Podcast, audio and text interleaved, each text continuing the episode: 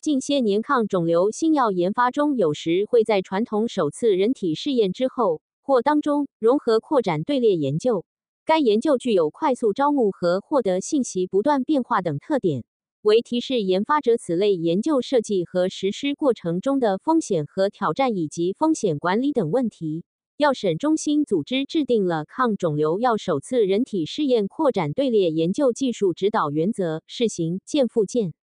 根据国家药监局综合司关于印发药品技术指导原则发布程序的通知（药监纵药管两千零二十九号）要求，经国家药品监督管理局审查同意，现予发布，自发布之日起施行。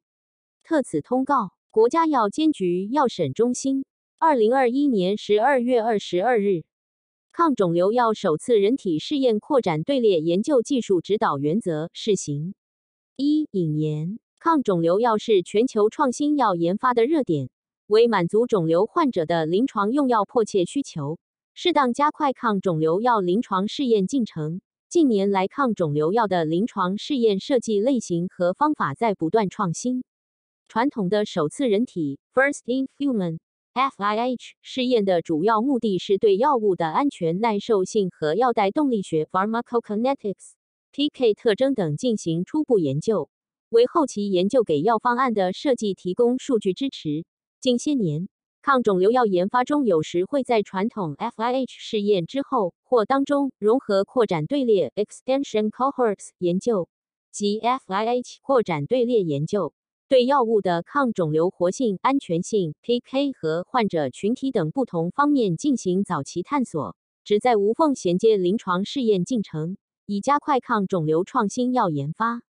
FIH 扩展队列研究具有快速招募和获得信息不断变化等特点，使得较多受试者可能暴露于疗效未知和或毒性特征尚未明确的药物下。且基于研究计划和研发目的的不同，这类研究可能入足几百例或更多的受试者。为了降低此类研究的风险和充分保护受试者。应制定详细的风险管理计划，并严格执行。快速评估新收集的数据，向研究者伦理委员会 （Ethics Committee，EC） 和监管机构等及时报告，必要时及时进行研究方案修订。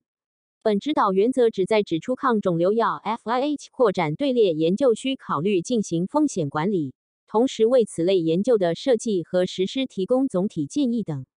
本指导原则仅代表药品监管部门当前的观点和认知。随着科学技术的进展，本指导原则中的相关内容将不断完善与更新。应用本指导原则设计和实施研究时，请同时参考药物临床试验质量管理规范 （Good Clinical Practice，GCP）、国际人用药品注册技术协调会 （International Council on Harmonization，IC） 和其他相关指导原则。二、首次人体试验扩展队列研究的定义以及风险挑战。一、定义：FIH 扩展队列研究是指在临床研究早期的初始剂量递增阶段，一般指的是 FIH 研究获得一定研究数据之后，剂量递增研究尚在进行中，或紧随剂量递增研究之后进行的具有特定队列研究目的的临床研究。FIH 扩展队列研究的研究目的包括探索药物在特定患者人群中的抗肿瘤活性，初步评价药物在特殊人群，例如儿科特定肿瘤患者、老年患者或器官功能不全患者中的有效性、合理剂量，探索联合治疗下药物的给药方案，初步评估生物标志物的临床价值，继续探索和明确药物的作用机理等。一般而言。除非研究方案预先规定随机化和统计分析计划，否则不进行队列之间的有效性比较。二、风险和挑战必须认识到，FIH 扩展队列研究存在一定的风险和挑战，在设计和实施时必须关注相关问题，包括但不限于以下几点：一、为了给受试者提供必要的安全性监测，以保护受试者安全。申办者、研究者、EC 和监管机构等及时掌握更新的安全性数据是至关重要的。因此，研究者应根据相关指导原则，及时向申办者、EC 和监管机构等相关方报告新的安全性数据。这对相关方提出了更高的挑战。二、FIH 扩展队列研究通常是根据剂量递增研究的结果和或其他信息，例如相同作用机制的其他药物信息或文献信息等进行设计和调整。但是应该认识到，由于剂量递增研究的观察时间和样本量均有限，因此可能无法从中获得非常可靠的研究药物特征信息，导致一定程度上影响了 FIH 扩展队列研究设计的合理性。可能需要在研究过程中根据新获得的信息不断进行调整。三、对 FIH 扩展队列研究结果和数据分析的解读可能不及时、偏差或遗漏。延误临床研发，例如根据非计划的队列研究结果选择给药方案，或基于未经确证的生物标志物选择研究人群，给后续研究带来一定风险。四、及时进行研究数据分析和整合，多次修订研究方案，根据不同研究目的设计合理的统计分析计划。上述过程均需各相关方之间更频繁、高效地沟通。这对各相关方之间的良好沟通提出较高要求。五、有时多个队列研究同时招募受试者，可能导致较多受试者纳入到疗效欠佳或安全性风险较高的研究队列。六、FIH 扩展队列研究使接受研究药物的受试者数量超出传统的 FIH 试验所需数量。三、适用范围，由于 FIH 扩展队列研究设计可能增加受试者风险。因此，应基于前期的获益风险评估、非临床研究数据和已有临床数据等，选择合理的研究人群。建议入组缺乏临床标准治疗或临床标准治疗失败的患者，或基于科学证据及前期数据预期获益大于目前标准治疗的患者。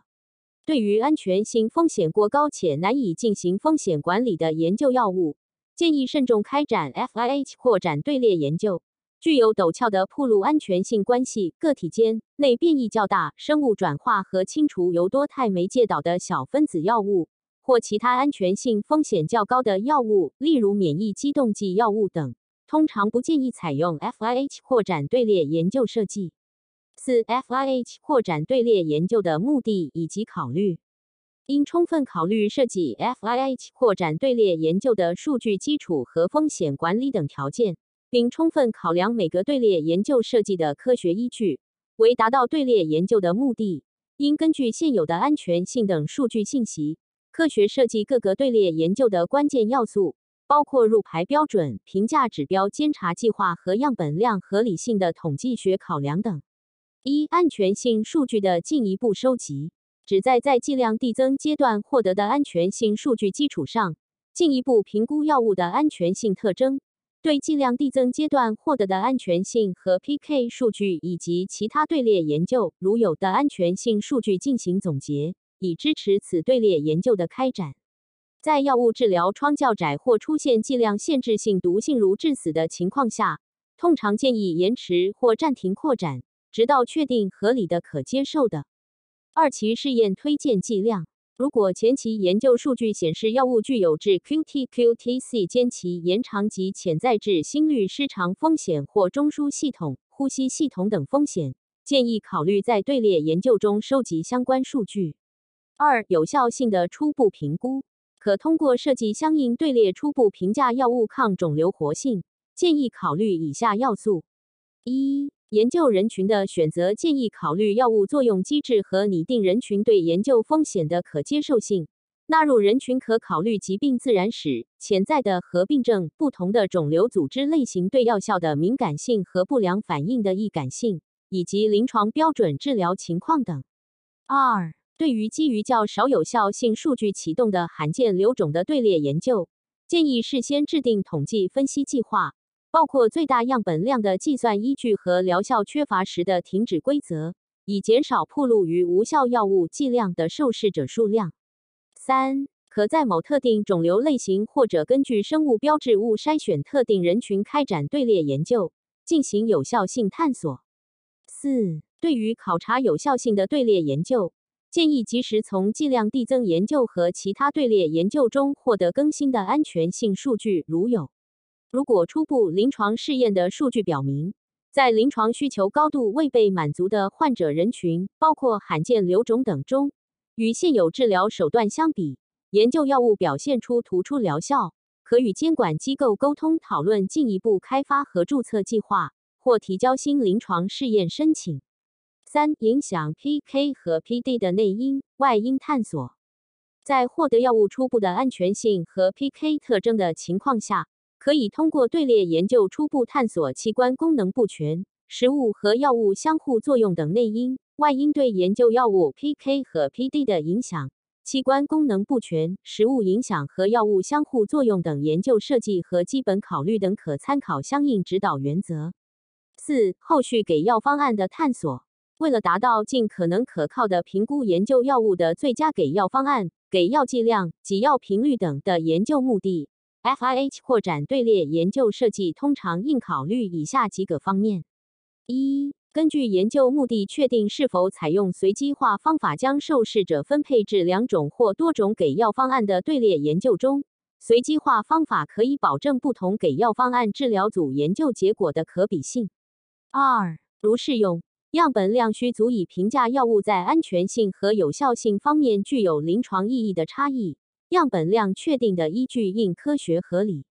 三、应对研究药物已获得的安全性、有效性和 PK 等研究数据，进行全面的整理、汇总以及充分分析，以支持后续研究给药方案的选择。四。采用建模与模拟方法进行铺路效应、安全性和或有效性关系分析，如有可进一步验证后续研究给药方案的合理性。五、生物标志物的探索和研发，在早期临床试验阶段探索合理的生物标志物，有助于了解药物对人体的药理学作用，以及为指导后续临床试验设计等提供支持性证据。通过生物标志物筛选 FIH 扩展队列研究的研究人群时，应证明选用生物标志物和检测方法的科学合理性。选用的生物标志物应采用适当并经过方法学验证的体外诊断试剂或检测方法进行检测。采用性能指标，例如特异性、灵敏度，未经充分验证的生物标志物检测方法可能会产生虚假结果和或延迟潜在有效药物的开发。建议尽早建立生物样品采集处理的标准操作规程 （Standard Operating Procedure，SOP） 以及检测和分析计划。探索性的生物标志物应在确证性试验中进一步验证。鼓励伴随诊断试剂的同步研发。建议在体外诊断开发计划的早期与相关部门沟通。六、制剂变更的初步评价为支持 FIH 扩展队列研究。已完成的药学研究信息应符合相关技术要求。如果在临床研发过程中，制剂变更，例如处方变更、生产工艺变更、生产规模扩大、生产场地变更等，可能对制剂产生影响，如需开展桥接研究，建议在方案修订案中明确说明研究中引入的新制剂等变更情况。制剂变更可能需要合理的桥接试验。变更和桥接研究应符合相关指导原则。七、联合用药的探索，根据抗肿瘤药联合治疗临床试验技术指导原则等相关指导原则，在进入首次联合治疗前，常规应获得拟联合创新药相对充分的单药临床药理学和安全性数据。队列研究的给药方案应包括联合使用这些药物的科学依据以及安全性监察计划。并关注毒性叠加等风险。八、药物在儿科人群中 PK、耐受性和疗效的初步评价。在获得成人的初始安全性数据及潜在临床获益的合理证据后，如果根据药物的作用机制，药物对一种或多种儿科肿瘤的治疗具有潜在疗效，比如药物靶点是儿科肿瘤的细胞表面受体、融合蛋白扩增、突变基因或细胞信号通路等时。则可考虑通过队列研究对儿科人群进行探索。如果预期儿科患者可能通过参加试验获得直接的临床获益，且最小风险 （minimal risk） 略微增加，应在明确成人的安全剂量和初步疗效后，可考虑在剂量探索和有效性评估队列中入组大于十二岁的儿科患者的队列。特殊情况下，在获得成人的完整临床数据之前。单独在肿瘤衍生细胞系或肿瘤患者的移植瘤模型中具有活性的非临床证据，可为入组儿科队列提供一定依据。支持儿科患者 FIH 扩展队列研究的研究方案应包括详细的安全性监察计划、PK 研究计划以及药效学研究目的，如适用，以指导进一步的儿科适应症开发。对于靶向药物，应记录并确认靶点存在的情况。儿科患者入组扩展队列时，应入选限于没有治疗方法或现有治疗手段效果极差的复发性或难治性疾病的儿科患者。在 FIH 扩展队列研究中，前瞻性的纳入一个或多个儿科队列，作为单独的儿科剂量探索和疗效评估的替代方案，有助于缩短儿科用药开发的时间。在这些情况下，应考虑分阶段，先让年龄较大的儿童或青少年入组，然后再让年龄较小的儿童入组。如果计划在 FIH 扩展队列研究中入组儿科患者，应事先与监管机构沟通，具体可参考相关指导原则。九、种族敏感性的探索。如果研究药物在全球同步研发，并拟在多个国家申请上市，条件允许时，可在 FIH 扩展队列研究中初步探索 PK 和或 PD 方面的种族敏感性，为药物申报上市提供 PK 和或 PD 方面的种族敏感性的支持性证据。可视情况考虑在 FIH 扩展队列研究中考察疾病或安全性等方面的种族敏感性问题。五、试验风险控制，建立数据共享机制，利于各相关方及时获知并评估研究中新出现的安全性和有效性数据，有助于降低受试者参加 FIH 扩展队列研究的风险和保护受试者。一、安全性监察和报告计划。应对 FIH 扩展队列研究进行相应安全性监察，保证研究按照研究计划和方案进行，同时确保及时处理和管理研究的安全性风险。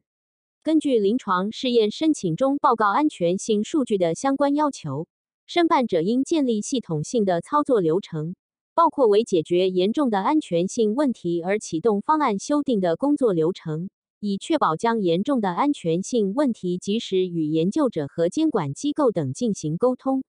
FIH 扩展队列研究申请的申报资料中应包含定期提交安全性更新报告的计划，建议频率可高于每年一次。监管部门根据具体情况可能要求申办者调整研发期间安全性更新报告周期，应定期评估新的安全性数据，其能够进一步识别定性不良反应。并提供不良反应的管理措施，并汇总以上数据以支持研究方案中一个或多个队列研究的修订，或支持新队列研究方案的设计。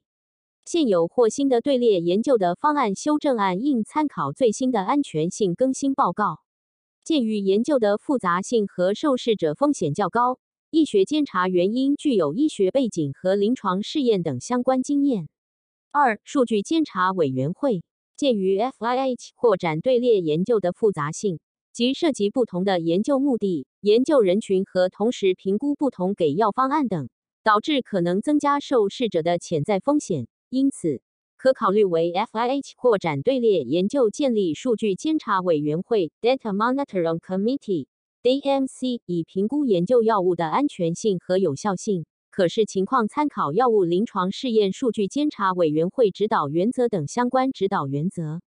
DMC 的职责包括但不限于安全性监察和或有效性监察以及审核方案修订等，以降低入组受试者的风险。DMC 应负责审查所有严重不良事件，并定期召开会议，以评估总体安全性信息。DMC 根据方案和 DMC 章程对每个研究队列的安全性和有效性进行评估，并给出建议。例如，由于安全性原因而停止某个研究队列，由于缺乏疗效而停止某个研究队列，改变药物剂量方案等。三、伦理审查，在 EC 审查并批准临床试验之前，不得启动临床试验。整个试验期间应接受 EC 的持续审查。EC 应根据研究的风险以及 EC 审查既定的 SOP，在 EC 批件中明确持续审查的频率。由于 FIH 扩展队列研究的复杂性，该频率应比每年一次更频繁。为满足持续审查的要求，研究者应根据相关法规和指南的要求，在研究过程中将安全性信息及时报告给 EC，包括可疑且非预期严重不良反应 （Suspected Unexpected Serious Adverse Reaction，SUSAR）、累积安全性信息、定期试验进展报告以及 EC 要求的其他信息。以上信息对于 EC 评价正在进行的队列研究对受试者的风险获益。所有方案修订，例如改变剂量或增加新的队列的科学性和伦理合理性，以及充分的知情同意是十分必要的。在目前 EC 批件有效期内获得继续开展试验的批准，EC 可以采用会议审查或简易审查程序对试验进行审查。对于重要的安全性信息报告，如危及生命的 SUSAR 等，建议采用常规会议审查之外的紧急会议审查方式，以满足及时获得审查结论、保护受试者安全和权益等目的。在多中心 FIH 扩展队列研究中，为了提高 EC 审查的质量、效率和审查结果的同质性，建议在允许的情况下采用协同审查的方式。包括 EC 审查互认、委托审查或区域 EC 审查等，具体实施过程和方式建议根据相关要求进行。四、知情同意，在研究期间获得可能影响受试者参加或继续参加试验的新的决定性信息时，应及时更新知情同意书。更新的知情同意书在获得 EC 批准后，应及时告知受试者，并再次获得受试者书面知情同意。更新的知情同意书应反映全部临床方面重大的修订内容。具体知情同意过程应符合药物临床试验质量管理规范等相关要求。五、风险管理计划和考虑为降低受试者风险，在风险管理计划或措施中应包含针对 FIH 扩展队列研究的相应内容。风险管理计划中应包含，但不限于以下信息。例如，研究药物已识别或潜在的重要安全性风险，相应的监控、管理和处置措施等。风险管理计划的制定可参考研究药物前期非临床、临床安全性数据和或同靶点作用机制的药物的重要安全性风险信息等。FIH 扩展队列研究的剂量选择应结合已有研究数据、药物特性和研究目的等确定。为了控制安全性风险，建议采取逐步小幅增加剂量等方式，谨慎开展队列研究，应对研究药物进行风险评估。对于高风险的研究药物，如果仍设计队列研究，则在剂量递增时应采取铺路量控制的手段。六、统计学考虑，FIH 扩展队列研究通常采用探索性研究设计，其包括传统设计和适应性设计。队列研究的设计应确保可实现该队列研究的目的，例如可以考虑在队列内进行随机化，以比较不同给药方案之间的安全性和或疗效差异；也可以采用非随机化进行不同研究目的的探索。基于探索性目的的 FIH 扩展队列研究，样本量通常较小，应在研究方案和统计分析计划中根据研究目的确定每个队列研究的样本量。并阐述其合理性。队列研究的分析计划应完整全面。数据分析通常采用描述性分析，也可采用推断性分析。分析方法针对每一队列研究单独考虑。需要注意的是，一结合研究目的和具体设计及假设检验的适用性。样本量较少时将会降低统计学检验效能。二，对于预先设定假设检验的队列。将基于待检验的研究假设、显著性水平、检验效能等确定样本量大小。三、每个队列研究的背景信息应包含设置该队列研究的科学依据。对于评价抗肿瘤活性的队列研究，应制定提前终止规则，例如发生不可接受的毒性等安全性原因，或者未达到预期抗肿瘤活性。四、如果申办方拟采用 FIH 扩展队列数据申报上市申请。队列研究方案应至少包含样本量计算依据、充分的数据质量保证措施和最佳剂量选择的依据，以及预先制定确保统计严谨性的统计分析计划等。七、定量药理学方法的应用。定量药理学可以利用非临床和临床数据建立反映药物铺路效应关系的模型，并通过建模与模拟方法预测不同临床应用场景下的临床效应。定量药理学可作为药物临床试验的设计工具，也可作为数据分析手段。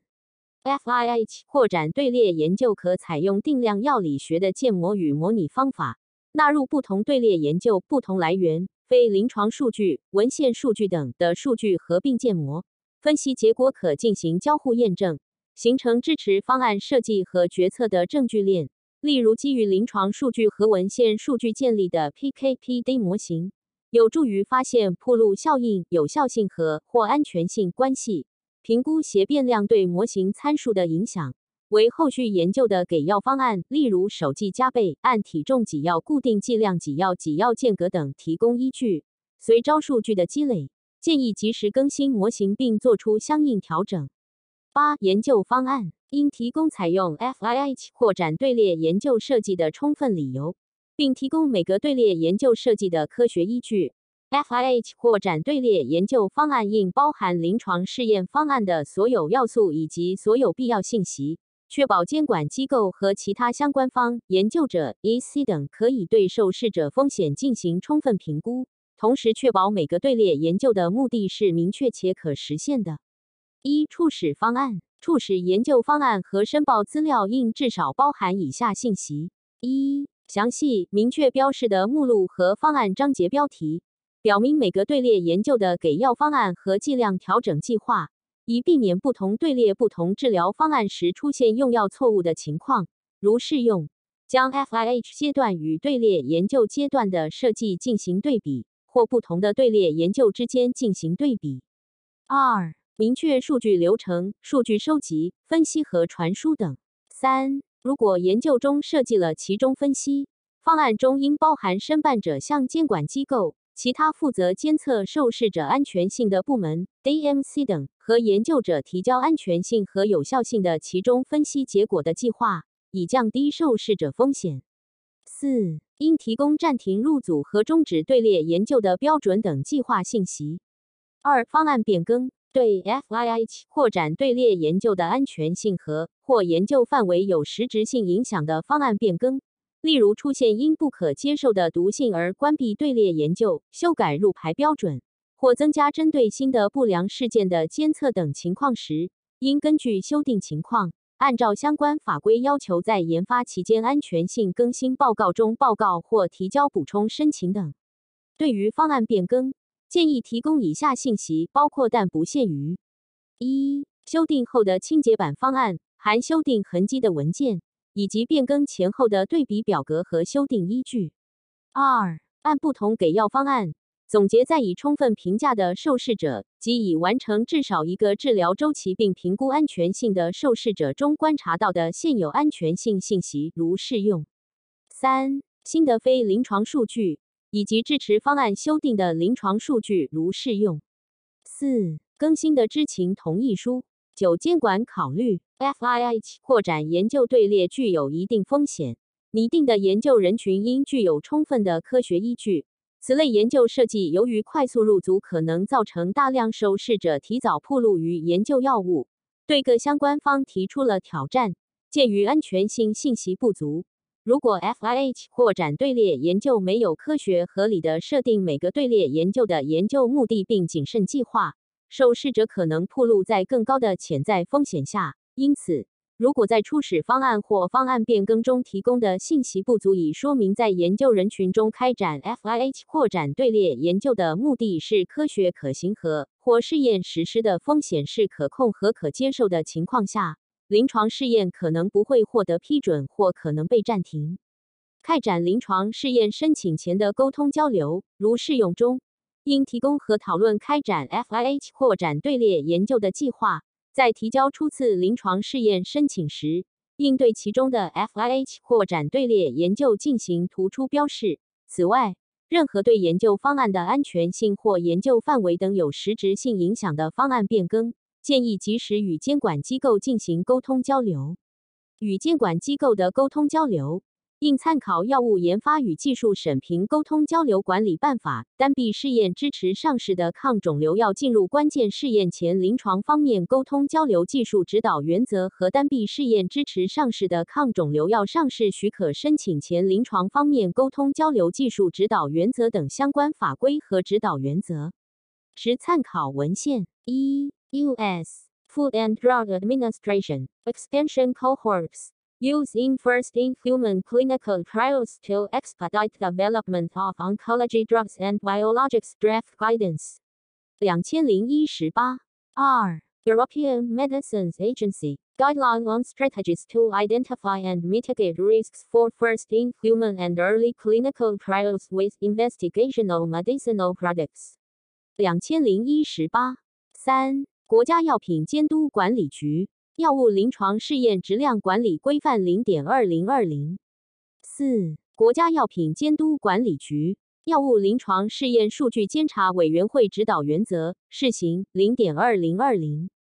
五 etrf Development Safety Update Report 零点二零一零。六，国家药品监督管理局抗肿瘤药物临床试验统计学设计指导原则试行零点二零二零七。国家药品监督管理局模型引导的药物研发技术指导原则零点二零二零八，国家药品监督管理局药物相互作用研究技术指导原则试行零点二零二零九，国家药品监督管理局抗肿瘤药联合治疗临床试验技术指导原则零点二零二一十，国家药品监督管理局。创新药、化学药临床试验期间药学变更技术指导原则试行零点二零二一十一，原国家食品药监督管理总局儿科人群药物临床试验技术指导原则零点二零一六十二，国家药品监督管理局儿科用药临床药理学研究技术指导原则零点二零二零十三，原国家食品药监督管理总局。儿科人群药代动力学研究技术指导原则零点二零一四十四，国家药品监督管理局单臂试验支持上市的抗肿瘤药进入关键试验前临床方面沟通交流技术指导原则零点二零二零十五，国家药品监督管理局单臂试验支持上市的抗肿瘤药上市许可申请前临床方面沟通交流技术指导原则零点二零二零。十六，国家药品监督管理局药物研发与技术审评沟通交流管理办法零点二零二零